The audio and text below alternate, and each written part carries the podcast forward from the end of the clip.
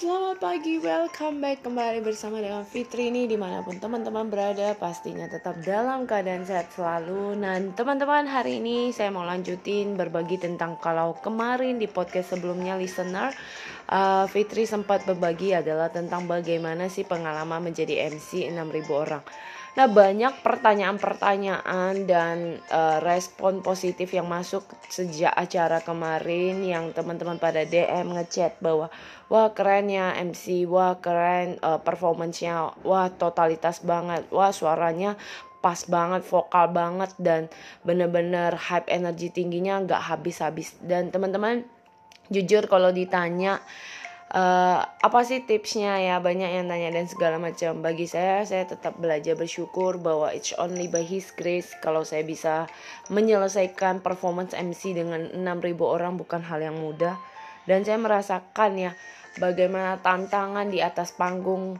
uh, kitanya kayak kelihatan kecil, audiensnya banyak gitu. Suara kita harus bener-bener powerful untuk bisa menguasai satu stage panggung awal ruangan itu. Nah kalau ditanya teman-teman vokalnya keren dan sebagainya jujur buat saya dulu saya sangat gak percaya diri atau minder dengan vokal saya karena saya merasa cempreng banget.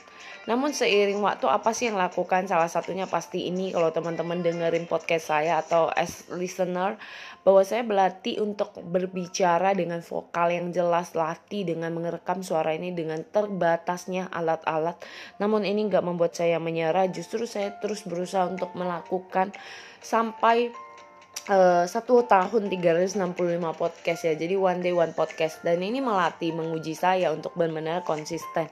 Dan teman-teman yang mau saya sharingkan dari kegiatan uh, eh, MC ini adalah bukan soal wah keren ya. Teman-teman kalau mungkin gak lihat prosesnya gimana setiap kali dengan suara nggak pede kok cempreng kok suaranya nyimlang gitu ya. Uh, teman-teman saya termasuk suara yang cempreng. Kalau saya pernah ikut kelas vokal untuk belajar berbicara powerful gini. Namun dilatih bagaimana saya belajar merekam berbicara dengan intonasi yang baik dan segala macam Nah pastinya juga kadang jeda ya. Itu nggak gampang karena di saat saya latihan aja itu banyak banget ya kesalahan atau kata-kata vokal yang harus dibu uh, diucapkan dengan baik ya maksimal. Jadi kalau ditanya tipsnya apa teman-teman pastinya adalah terus latihan.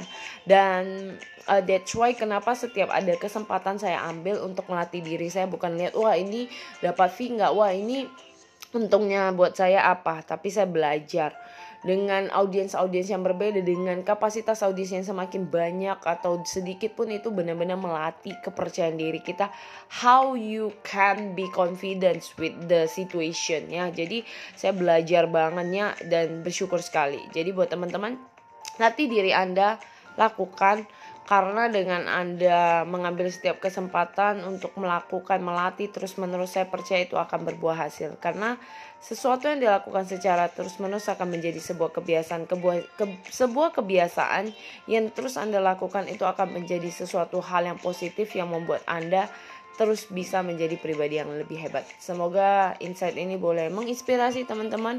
Apa pun yang menjadi bakat kemampuan teman-teman lakukan latih diri terus temukan untuk kapasitas Anda dan menjadi pribadi yang jauh lebih baik lagi dan jadilah inspirasi di mana pun kita berada. Semangat pagi, semangat untuk Anda semua di mana pun berada.